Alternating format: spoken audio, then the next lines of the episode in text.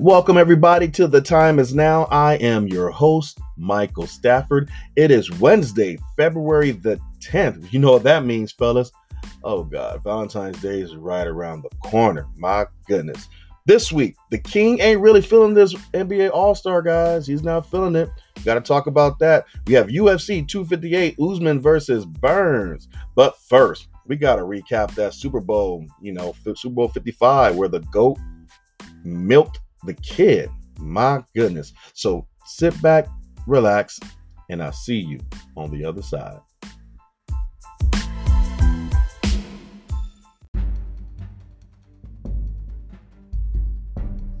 And we start here. Where else could we possibly start besides the Super Bowl? Super Bowl 55. 55, or I call it LV, which is perfect for love, which we'll talk about that later. But in Super Bowl 55, my goodness, it was something. I mean, all kudos to Tom Brady and all that fun stuff, but it was one of the most unwatchable Super Bowl. I started getting an edge up during the second half of the game. It was just that unwatchable. You talk about the halftime show and getting dizzy and getting seasick, whatever, from watching that. The best part to me was probably the national anthem. I mean, my goodness, just missed on so many levels. I mean, it could have been so epic with all the different things. You have Antonio Brown versus Le'Veon Bell, which ex-Steelers is going to get the championship first. You have the GOAT versus the kid, baby GOAT, whatever, and all those different things like that. Will Mahomes just increase to his legacy, or will, Brady just take this whole thing to another stratosphere where it's untouchable, where he's above Michael Jordan, where he's above the Kobes and LeBrons and other sports. He's above football at this point. It's all about looking at overall, the Michael Phelps, the Tiger Woods of the world, the Serena Williams. What GOAT status, what top athletic status will we put him? We had all those different things, but it was so many distractions. It was so many things that turned you off from the game. Only people who really probably enjoyed this game were Buccaneers fans. And it's hard for me to really put into words. Not that it's hard, but these are the people who said it best. Listen to Greenberg, Greeny, and the other guys in the morning on Get Up. They'll break it down to you a little bit better than me. Hold on. 55 in Tampa. Tom Brady and the Buccaneers facing off, the reigning champions and the heir to Brady's throne, Patrick Mahomes and the Chiefs. But early on, it's Brady to an old familiar friend. That's Rob Gronkowski taking it in. Brady's first quarter touchdown in the Super Bowl gave the Bucs a lead they would never relinquish. Middle of the second, Bucs are up by a score of 7-3, and they're looking for more. That's Brady, that's Gronk, that's another score. Brady and Tyron Matthew jawing at each other. The Bucs up 14-3. Now they're in the red zone looking to add more before halftime. Final seconds of the half. That is another pass interference penalty there. Penalties on the Chiefs were a huge part of the story, and that would lead to this. TB to AB with 6 seconds left for a TD. And as Matthew and Brady would jaw back and forth, it was Tampa up 21-6 at the half. And then second half, it was more of the same. This is middle of the third quarter. This is Leonard Fournette.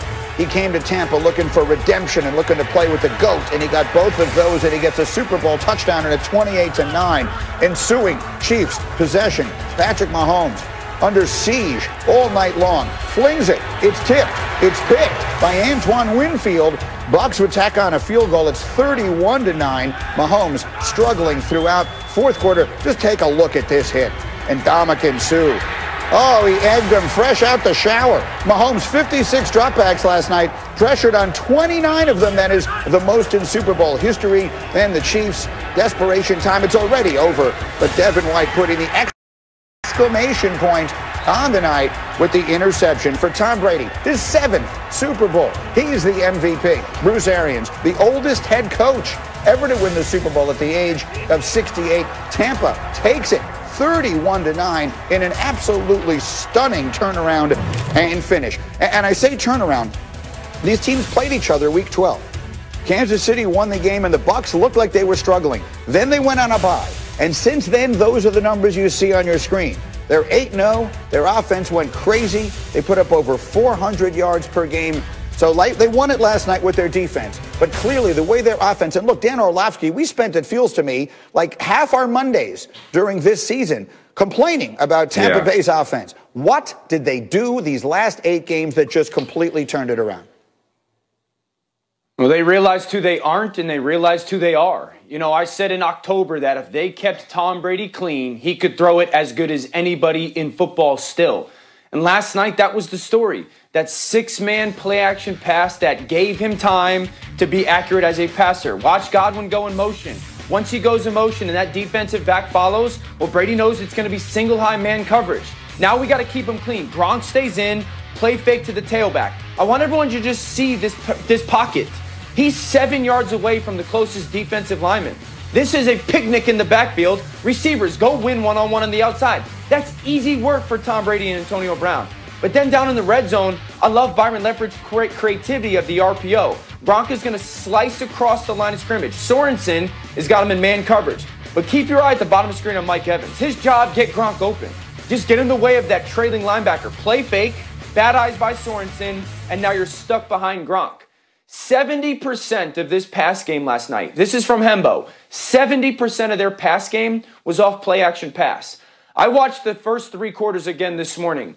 I counted two drop-back passes from Tom Brady. They were the first two dropbacks of the game. After that, it was 6- and 7-man protection. We're going to keep number 12 clean, and no one's going to get near him, and he's going to do whatever he wants with the football. And that was the case. And so I credit Byron Leftwich and BA because I was hard on them. The greatest thing they did was realize we aren't who we've been in the past, but we are this play-action passing football team. And if we keep Tom Brady upright, he'll do whatever he wants with the football.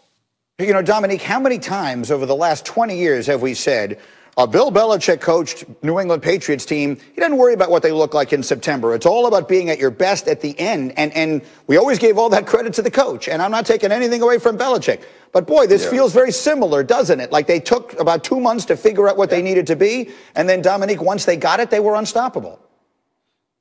And also similar to that Patriots thing, I think Dan and I were talking about this morning, is that they change from week to week. And maybe they haven't changed from week to week this season, but they certainly changed from week to week in the playoffs. Their scheme offensively has been dynamic, and that was part of it. I think that the Chiefs came in expecting one thing, which is why they were comfortable playing man coverage and doing blitzing, and then got something completely different, something that the Bucs haven't been kind of majoring in all season, that they've increased as the season's gone along. So I think that was part of it, and that's a lot. We do get a lot of credit to coaches in normal circumstances, but in this circumstance, it feels like we're giving a lot of credit to Tom Brady, which he deserves, but I also think Byron Leftwich is part of that, having faith in what they can do and understanding how to teach it in a way that guys can pick up very quickly.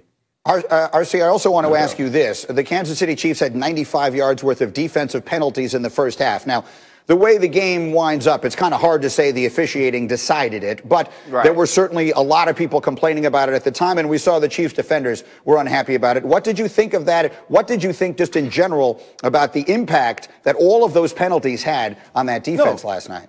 I think they're huge. When you know, Tony Romo talked about it a little bit last night, the percentage of the opportunity to score, what it is when you have one penalty or when you have two penalties, a lot of times that leads to touchdowns or field goal attempts by the opposing offenses, and we saw that last night. But it was also the times and when they were called. Think about the pass interference on Ward or the illegal contact on Ward. That's an interception by Tyron Matthew, and then late in the second quarter, you get the call on Brashard Breeland, and then it's followed by a call on Tyron Matthew on the ball that looked uncatchable. And so when you have these sort of things happen, and Tampa Bay already has it rolling, and now those things lead to points, it turns into an insurmountable lead. And that's what we saw going into halftime for the Kansas City Chiefs. Yes, it felt like that was a huge storyline at halftime last night. And then the way the game ends up when Kansas City doesn't score a touchdown, it's hard to say that the defensive penalties are the reason that they lost, but they certainly didn't help. Okay. See, there's a lot of speculation there. Were the refs' involvement early? Just took Kansas City out of it, took them out of their game plan. And then, of course, you had all the different injuries and stuff like that. Then you had Mahomes doing some things that you probably would never see. Even in one play, he was horizontal and threw the ball right at the, I think it was Tariq Hill's face mask, or was it Kelsey? I can't remember. I want to say that was Kelsey right in the face mask, and just couldn't catch it. Just couldn't catch it. They were already out of it. They were zoned out. The game was, in their minds, unwinnable at that point. and it was just a shame. It was just a shame. I was expecting a back and forth, but when you really think about it, if you really go back, a lot of us, even myself included, I was in Vegas, and I bet on the game in every one of my parlays. All my bets had Kansas City winning, but why did I do that? If you just really go with your mind and not your head, the fact that they're the only team to be having home field advantage for the Super Bowl, and you have probably the best quarterback of all time who's the most prepared, given time to prepare, he's usually flawless. You have to do some crazy things like the Philly special to beat him, or the Tyree catch with the Giants. You have to really attack him defensively to get him off the point. But his offensive line was stout, and Kansas City's defense just wasn't. And you can't do all these trick plays, giving Todd Bowles so much time to figure it all out. I should have known better not to put all my money on Kansas City. I should have known better, and I didn't do it. Even in that game, last time they played in Week 12, where Kansas City was doing astronomical things in the first quarter. But from the second quarter on, Tampa Bay owned them.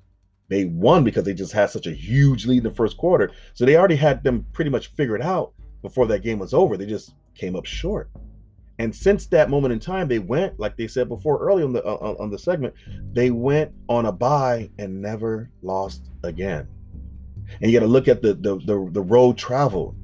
I mean, not the Washington team, but you go against Drew Brees. That's another Hall of Famer, future Hall of Famer. And you go against Aaron Rodgers, who's the MVP this season. That's another future Hall of Famer. Why not go through the baby goat and Patrick Mahomes? Just a perfect right out to the season. And then first time year with the team, I should have known better. So I lost a lot of money, so I was not happy about it. I didn't even finish watching the game, for that matter. It was just, to me, it was unwatchable. It was uneventful, and it was worse than when I lost money to Tom Brady and those boys when the Seahawks, instead of running at him with Marshawn, they got the pick. I lost. I was already counting my money. I was high-fiving people, and that pick happened. That sink in my stomach. But this was worse. I mean, even though I knew the whole way I could see me losing the money, it was unwatchable because of the refs' influence. Because I think even without the refs' influence, that Kansas City probably would have lost. It would at least been a close game. But the blowout is like, it's just unwatchable. I hope not to see a Super Bowl like that ever again in my lifetime. But that's it so far. So guys, we're going to take a short break. This is the time. It's now.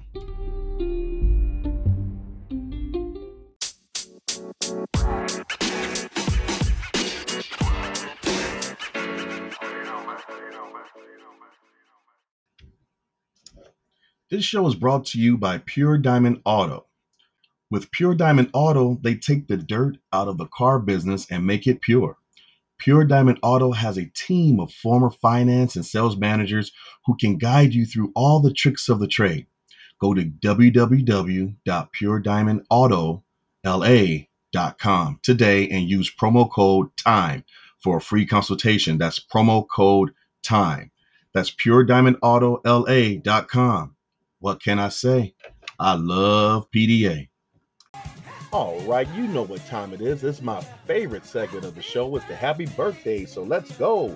We have Paul Millsap turning 36 and Randy Moss, straight cash homie, turning 44, and Larry Nance Sr., the original slam dunk champion, turning 62, and Robert Griffin III turning 31, and Bill Russell, the Great, turning 87, and Ken Shamrock turning 57. We have Drew Bledsoe turning 49 and Rip Hamilton turning 43.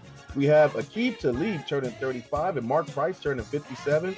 Yara Shahidi's all grownish turning 21 and Jadeveon Clowney turning 28. We have Jennifer Aniston turning 52 and R&B sensation Khalid turning 23 and R&B legend Brandy turning 42. And we got that Destiny's Child and Kelly Rowland turning 40. And Senator Sarah Palin turning 57, and Dan Rube, go ahead and dance for me, Dan Rube, turning 33, and Taylor Lautner over here turning 29, and Gucci Mane turning 41, and Jerry Springer turning 77, and Coach Mike Krzyzewski turning 74, and she's going to show you that body, yaddy, yaddy, yaddy, Meg Thee Stallion turning 26, and finally, we have the Birdman turning 52. The Birdman, that's from Cash Money. Birdman, not the Birdman in the NBA. Turning 52. We have some honorable mentions. We had Abraham Lincoln. Honest Abe would have been 212 years old, but he was fatally killed in that that famous killing back in that when they had the thing got shot in the back of the head in 1865 at the recital at the show. And we have Steve McNair from the NFL, quarterback. He would have been 48 this week, passed away in 2009, fatally killed by his mistress in 2009. And then we have Burt Reynolds. Burt Reynolds died in 2018, would have been 85 this week. Well, that's all the birthdays this week, guys. So now back to our show.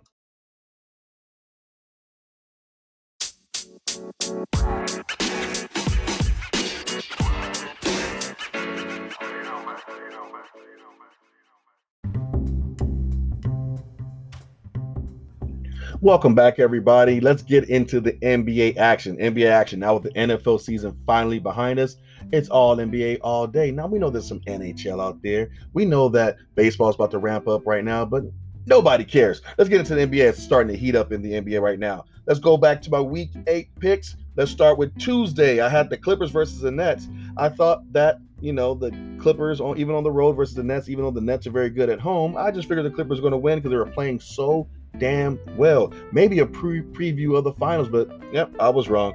The Clippers lose to the Nets. Next, Portland versus the DC versus the Wizards. I had the Wizards as they started to play better, but they are still staggering players. Westbrook playing some nights, and then you have well, Bill's always playing, but Westbrook plays every other night, and then you still have all those injuries. So DC lost to Portland. I was wrong there. Boston versus the Dubs. That was actually a good game, but then some little mishaps happened. So then I have the Dubs winning. I was wrong. Wednesday, Philly versus Charlotte. I had Charlotte doing very well as they were starting LaMelo Ball, but I was wrong. Philly is that team, even on the road. Charlotte lost to Philly. I was wrong. Mavs versus Atlanta. I love this matchup always, all the time. Mavs versus Atlanta, because you have that trade, that historic trade in the playoffs. So every time they go up against each other, I'm always going to lean towards the team that's at home. I had Atlanta beating the Mavs. I was wrong as the Mavs started to resurge and regroup on their season. Next, Phoenix versus the Pelicans. I had the Pelicans beating Phoenix at home. As the Pelicans start to rise, they're starting to fly high. I was right. Pelicans win. Thank goodness I got to win. Thursday, Denver versus the Lakers. I had the Lakers winning. I was right. Next, the Warriors versus the Mavs. I had the Warriors on the road winning, and I was right. Those are the road Warriors. I was right again. Next, Houston versus Memphis. You got the players back. When all the players are playing in that lineup, they're almost unbeatable. Houston took down Memphis. Now, Friday, Boston versus the Clippers. I had the Clippers winning at home. Like I said, they've been playing very well, but they lost to the Boston Celtics. I was wrong. Next, Saturday, the Nets versus Philly. I was a little iffy on this one. I didn't know who was going to win, and the Nets actually aren't that good on the road, so I should have known better to go against. My first thought was to have Philly win, but I was wrong. I chose the Nets last minute. Philly over the Nets. I was wrong. Later that day, Dubs versus the Mavs. I picked the Mavs at home. I was right. Next, Memphis versus the Pelicans. I had the Pelicans at home. I was right again. The Pelicans flying high. Sunday, Boston versus the Suns. I had the Suns at home. I was correct. And then finally on Monday, Houston versus Charlotte. I had Houston on the road versus Charlotte. Charlotte picked it back up again. Once again, players not being played in Houston. I think Oladipo did not play. No, John Wall did not play that game. And Charlotte beat Houston. I was wrong. Finally, Milwaukee versus Denver. I had Milwaukee winning on the road, and I was correct. Giannis Antetokounmpo stepping it up. So that gives us a recap for Week 8. I was 8 wins, 8 correct, and 8 wrong. That's how that turned out there. Let's go on to Week 9. How are we going to do in Week 9 this week, people? Let's take a look. In Week 9, Wednesday, tonight, Atlanta versus the Mavericks. The Mavericks are doing very well as Porzingis is starting to pick it up. I have Dallas beating Atlanta. Indy, the Pacers versus the Nets. I got the Nets winning at home. The Nets are very, very good at home, and I think that you might have KD back for that game. Later on tonight, we have Charlotte versus Memphis. I want to see LaMelo Ball versus John Morant. We're going to have Rookie of the Year versus Future Rookie of the Year. This will be a great game. You got to watch it, guys. I have Charlotte upsetting Memphis. Next, Milwaukee versus Phoenix, the Suns. I have Milwaukee winning on the road. The Suns are kind of staggering right now. They're playing 500 ball. Milwaukee is picking it up. Tomorrow, Thursday, Philly versus Portland. I have Philly winning on the road versus Portland. Portland looking like pretenders right now, even though you have some really good game coming from Cantor. Ennis Cantor's playing very well, double-double machine right now, but Philly's just doing that much better. I truly feel that Embiid will dominate over Ennis Cantor. And then Friday, we have New Orleans versus Dallas. Dallas right now, like I said, Pelicans are flying high, and Dallas, they're doing well as well, but I think this will be a great matchup. Dallas could easily win this one, but I'm going to lean towards the Pelicans. Next, Milwaukee versus Utah. I have Utah. Remember, people, Utah won 11 games straight. That's the largest this season. And Milwaukee's a great team, but Utah at home is very dangerous. I have Utah beating Milwaukee. Next, Saturday, Sixers versus Phoenix. I think the Suns are going to get some revenge over Philadelphia. Philadelphia is a decent team on the road, but not as good as they are at home. Phoenix is a 500 squad right now, but I think Ayton is going to be a big factor in this game. And Chris Paul is really hard to do business with. Yes, Ben Simmons does well, but Chris Paul is a more cerebral player. I think Ben Simmons hurts Philly in this game. Phoenix with the win. Brooklyn Nets versus Golden State. I have Brooklyn winning on the road. This is the matchup. You got KD returning to Golden State for the first time this season. I think he's going to look out for blood. He's going to destroy that team, especially Draymond's going to be a very big non-factor. Now, moving on to Sunday, the Lakers versus Denver. I have the Lakers winning on the road again. I think Lakers, if AD plays and is healthy, the Lakers will win. If AD does not play and it's just LeBron, I don't see it. They don't have enough depth at the big position, even though Gasol played very well against Jokic last time, especially in the fourth quarter. They need to stagger that off. Gasol can only play 20 minutes or so a game. Would not be enough to beat Denver. But if AD plays, I have the Lakers winning that game. Next, Boston versus the Wizards. If the Wizards play Westbrook and everyone is healthy and everyone plays, I believe they're good enough to beat Boston at home. If Westbrook doesn't play, they will lose. Right now, I'm leaning towards the Wizards. Monday, we have the 76ers, Philadelphia versus Utah. I have Utah winning. I think Rudy Gobert is going to be a big factor against Joel Embiid. Finally, we have the Brooklyn Nets versus Sacramento Kings. Now, it's a reason why I chose this one, guys. The Kings are playing very well. They're hiding under the radar. The Halliburton and the guys, and you have the Aaron Foxes, and you still have the guy, I can't remember this guy's name. My goodness. Barnes, Harrison Barnes playing very well. You have a lot of these young players playing very well. And Brooklyn on the road, they're not so good on the road, and I can see them easily because they don't play enough defense, and Sacramento's been stepping up their defense. I can easily see that the Sacramento Kings, I call them the Queens, to win that game. So that's all my picks coming up for this week. Let's dive a little deeper into the things happening in the league right now. Right now, let's look at the schedule coming up. On February 23rd, we have a 10-day contract may be signed, so we're going to get some of those 10 days, and you look to see the Brooklyn Nets making a lot of moves there, as I believe they just picked up another player. And we did just have a trade happen with the Knicks. I'll be remiss if I didn't talk about it. The Knicks trading to receive Derrick Rose back on their roster. I feel as if the Knicks are just trying right now to create a buzz, even though there's no fans in the stadiums. They probably believe they're going to have some fans coming along around the playoffs, and they want to have an exciting team as they may make the playoffs for the first time in several seasons. And Derrick Rose returning, I wouldn't say home, but that's the last time he had decent success was in New York. Moving on, March 5th to the 10th, we have the NBA All-Star break. So in about a month or so, we'll have the NBA All-Star break. And we have some controversy with this. We have people like LeBron James saying that his body will be there, but his heart and soul won't be there. You have a lot of players who are very critical saying that what's the point? If the whole point is to ward away from getting people ill, you're gonna have all these players come from all over the United States to one location to go back. That's could be a super spreader event. And you're saying also too, because it's not a all-star weekend, you're just having one solitary game. So where's that whole week of idle time in a state that's virtually open? I've seen pictures, people down in Atlanta, they're just no mask, no distancing, no nothing. They just all rolling the dice in their lives, and it's just opened up the floodgates for guys who are being isolated, people in LA, people in New York, people in states where they have huge restrictions. They're going to go down there and wild out. It's the human thing to do. And being that you're an athlete, a superstar athlete, you're going to feel like you're indestructible. But guess what? That's going to cost you. Even if you don't lose your life, you can lose time on the court. You can lose continuity. Who knows what the lasting effects are? So it's just it just looks like a money grab. And I am ashamed of the league. I think they should still do the draft. I feel they should still have people selected and get their pay for doing it, but not actually playing the game. So I side with LeBron James. Moving on, March 11th, they have the second half of the regular season starts on March 11th, and March 25th is the NBA trade deadline. I feel like you're going to have a lot of pieces moving at the deadline. There's going to be a lot of things happening. I'm going to speak on my Lakers first. Noticing things about the trending with Kuzma. Kuzma playing very well. It's like he's marketing himself. Pay attention. I talked about this before, and I see THT getting minutes, eating up some of Kuzma's minutes. And I feel as if the Lakers may be kind of threatened, feeling threatened about what's happening with the Clippers as they're starting to surge, but they don't really have a big three. And then Philly. Philly actually has a subtle big three because they actually have Simmons, Embiid, and Tobias Harris, who's now becoming an all-star. They may have three potential all-stars in that team. And of course, you look at Brooklyn, they have three all-stars. Lakers have two.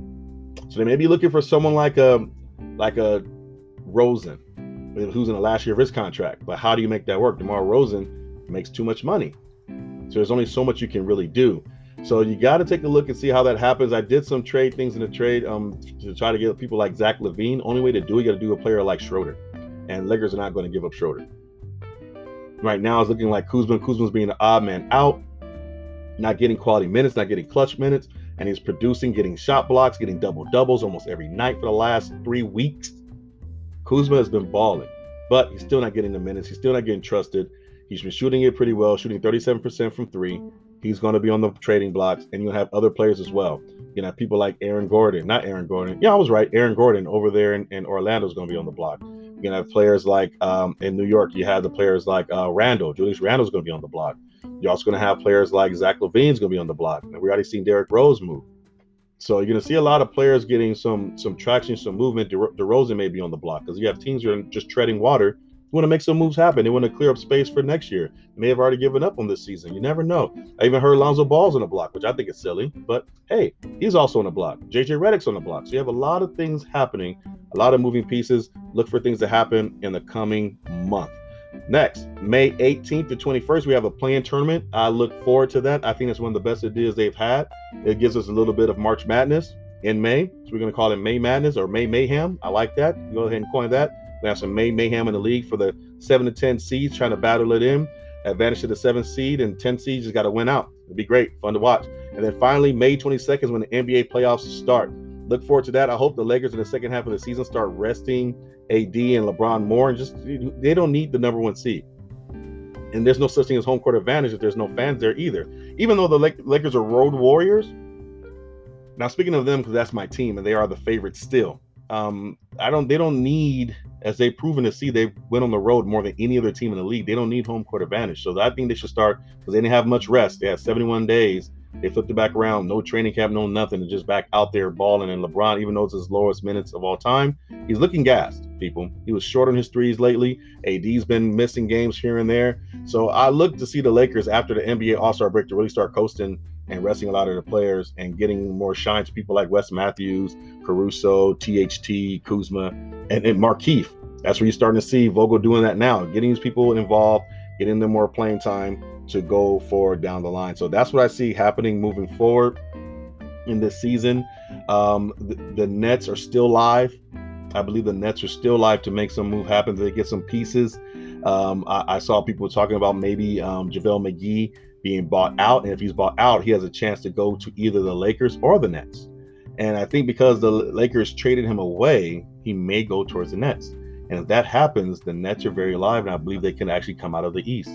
And in a 7-game series, they have the ability to beat any team any given night.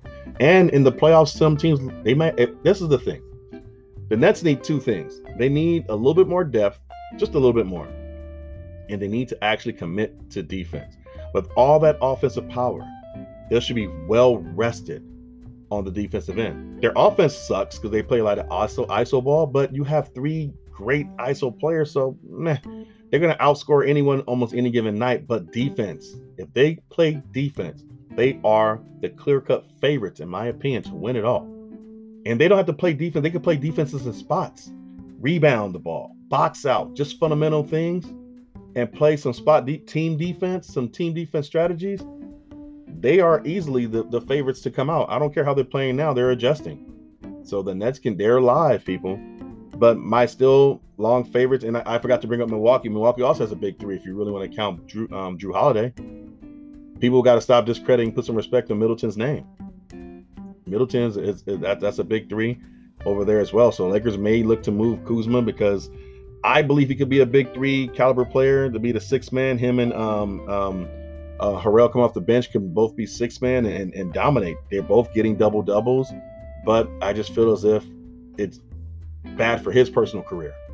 I think it's bad for Kuzma. I think he may be looked at as a journeyman for the rest of his career, when you have people in his draft class all getting paid, and past Lakers getting drafted early all got paid, and like Russell, then D'Lo Russell became an all-star, got paid. Brandon Ingram becoming a first-time all-star, got paid.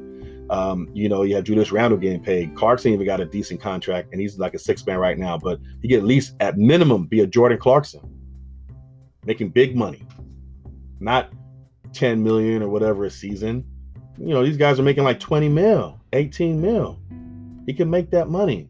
So I'm rooting for Kuzma to I want him to get his money. I want him to stay this whole season and then next season get traded. This season, let's get that championship. Next season, get traded away. Go make some money. I want him on the team. I'm thinking about his best interest, because I wouldn't want him to waste his career away. He could either be a player like, who's got his money. I wouldn't even say Manu Ginobili, because I don't remember him getting big contracts, but I don't want him to end up like a Robert Ory. You get all these rings, but your contracts always suck, and no one ever looks at you as a great player, never making an all-star team. You're just over here being the critical piece and winning championships. That's great if that's all you want, but if everybody wants to get paid, once you get your rings, you want that money. You want that money. So finishing off, UFC 258 this weekend, Usman versus Burns is the marquee card. Usman's been dominating. My African brothers out here doing big things, and that's going to be an exciting bout. That's going to be this Saturday at 10:30 Eastern time. Go ahead and get that card. You guys are going to enjoy that one. So that's it so far. This guy's going to take another short break. This is the time. It's now.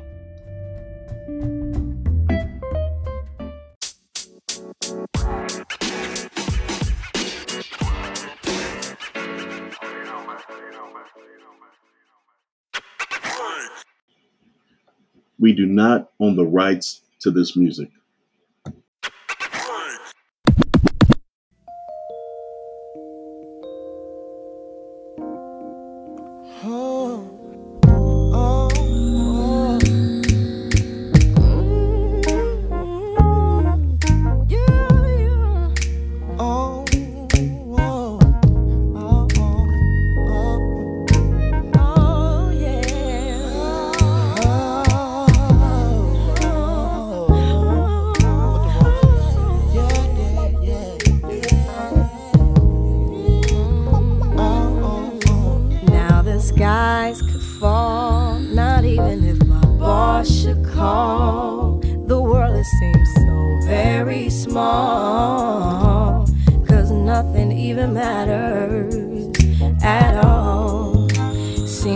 Nothing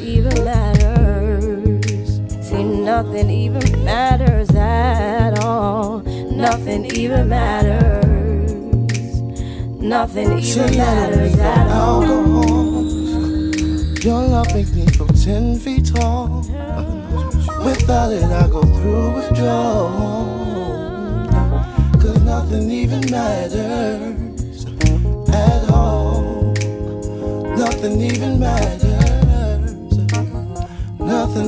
matters.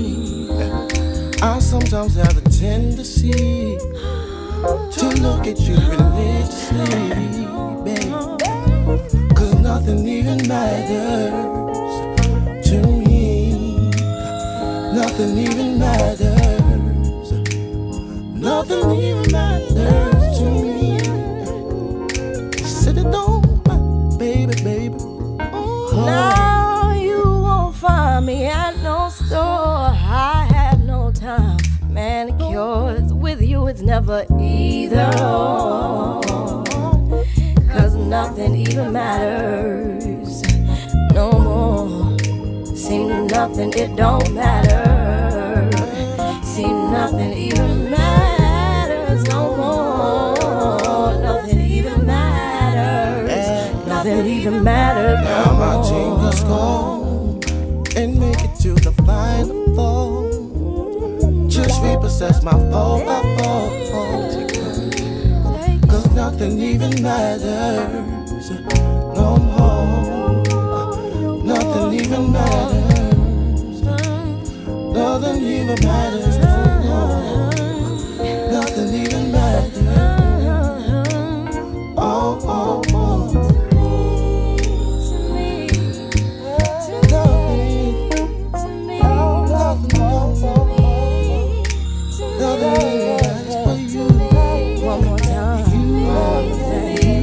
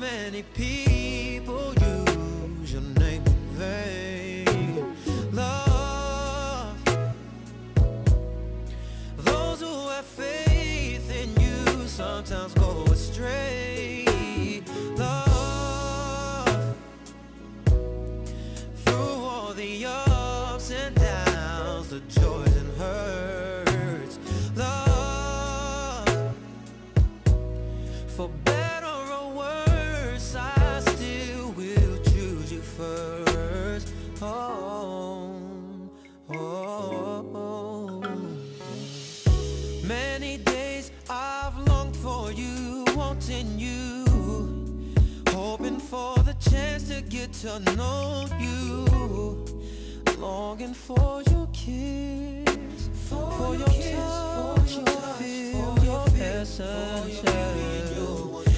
Many nights I've cried from the things you do. Felt like I could die from the thought of losing you. I know that you're real, with no doubts and no fears and no questions.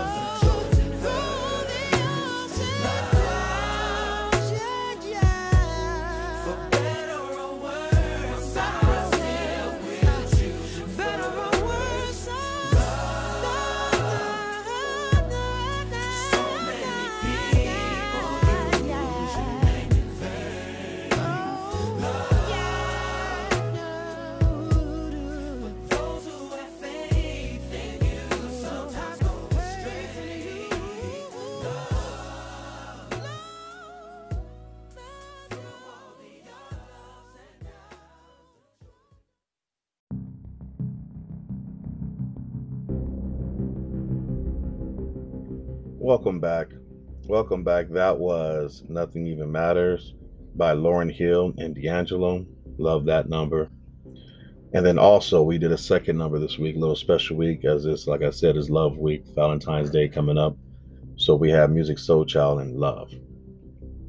And love, and what is love, and all these things about love. And it, to me, it's not really about, like, Valentine's Day, anyone who knows me knows that I loathe this day. Out of all the holidays, I loathe this one the most. A holiday that began, they say, so many rumors about a priest or high priest who, when at the times of war, the king, the emperor, felt that it was better to have soldiers who were not married, did not have children, young men, soldiers who had nothing really pretty much to lose, make the best soldiers. And then you had the priest, high priest, Saint Valentine, who did not think that was right, that people should have love, people should find love. So he was in secrecy marrying them off, giving them wives. And then when the emperor found out, had him beheaded, killed him. And memory of the Saint Valentine who believed in love, and that love is important and true love is important, that people at the middle of February of every year would celebrate by showing your true love and affection. Or the person that year that you just want to bone, who knows? And you just want to go ahead and give them some candies and flowers and take them out someplace nice. But this is the thing. This is what I hate about that. It is the commercialization of this, to me, should be a great holiday. And because I buy flowers for my woman all year round, I know the prices of them. most of you only do it once a year. The prices are quadrupled than that of any other time of the year. Yes, I know about demand, you know, and all that stuff like that, supply and demand. I understand all the marketing, but to me, I hate that. And then you have to do a rush, and then you try to get reservations to a place you want to eat, and then it's always packed, and you can't even have a special moment. You got to figure out things every year to do, and it becomes a strain for those who work crazy hours. You're trying to provide for your family. You got to sit here and spend X amount of dollars and do all these different things, and at the time, it becomes so routine and so mundane, and it takes away from what the true meaning is. And also, why should you wait to the 14th of every February of every year to show the person you love that you truly love them? It's all BS to me, so I cannot stand the holiday. However, I understand the premise. That's why I chose those different songs, because it makes you reflect back on those you truly love and truly care for, and why you do the things that you do, and why you work as hard as you work, and why you sacrifice what you sacrifice for those you love. It's for those you love that you do the things that you do. And I go deeper into that. What is love, really? And they say in the spiritual realm is unconditional. That agape love. That no matter what you do, no matter how you act, in the end, I will always love you. I will sacrifice my only child as Christ did for us, because I love you and I want what's best for you. People think they know love when you're 18 years old and you have your first crush. They call it puppy love, because you're just a child having new emotions and new feelings for this new person, and you just met them and they're so cute and he's so handsome and all these different things, and you think you love them, but guess what? Most of the times you never end up with them. You don't end up marrying them for the rest of your life. And then you even get to that point of matrimony, and you finally found that one, and you just love them so much, and it's nothing you would do for them, and then you get divorced. What does that mean? Was it love? Was it lust at one point? Yeah, you still love them. You got love for them. Are you in love with them? What does that mean? Well, they all say, what does that mean? I'm in love with you. I truly believe it's not until you become a parent, a true parent in a sense, especially when a woman, she has to carry that child. I'll focus on the woman part, but at the end of the day, I'm going to speak from the male's perspective, because I, after my check, I'm a man. Not until my daughter Maya was born did I truly know what love really is, what it is. A lot of people don't know the story, but you guys are close to me. I'll go ahead and share it. A year before my daughter was born, my brother committed suicide. And I didn't know how to deal with that. And I was going through my own mental trauma. And I didn't really want to be here until I found out my daughter was going to be born. Gave me a new purpose to live. My daughter saved my life. The love that I immediately had for her before she was born propelled me to another stratosphere. It is that continued love that I have for my seed, for my daughter Maya, that pushes me through every mountain, through every obstacle. When I want to give up, I don't, because she needs me as much as I need her. Her love transcends all. My love for her is everything. It's unconditional. No matter how I feel, no matter how I look, no matter what things I could have possibly done wrong, no matter what, she embraces me with open arms and says, Daddy, I love you. No matter what, no matter who, what, no matter what, it's unconditional. And that's the agape. That is love. So on this weekend, as you do your candies, you do your flowers, you do all those little things, remember to cherish those who truly love you. For those are the people who will hold you down when you need them the most. Until next time.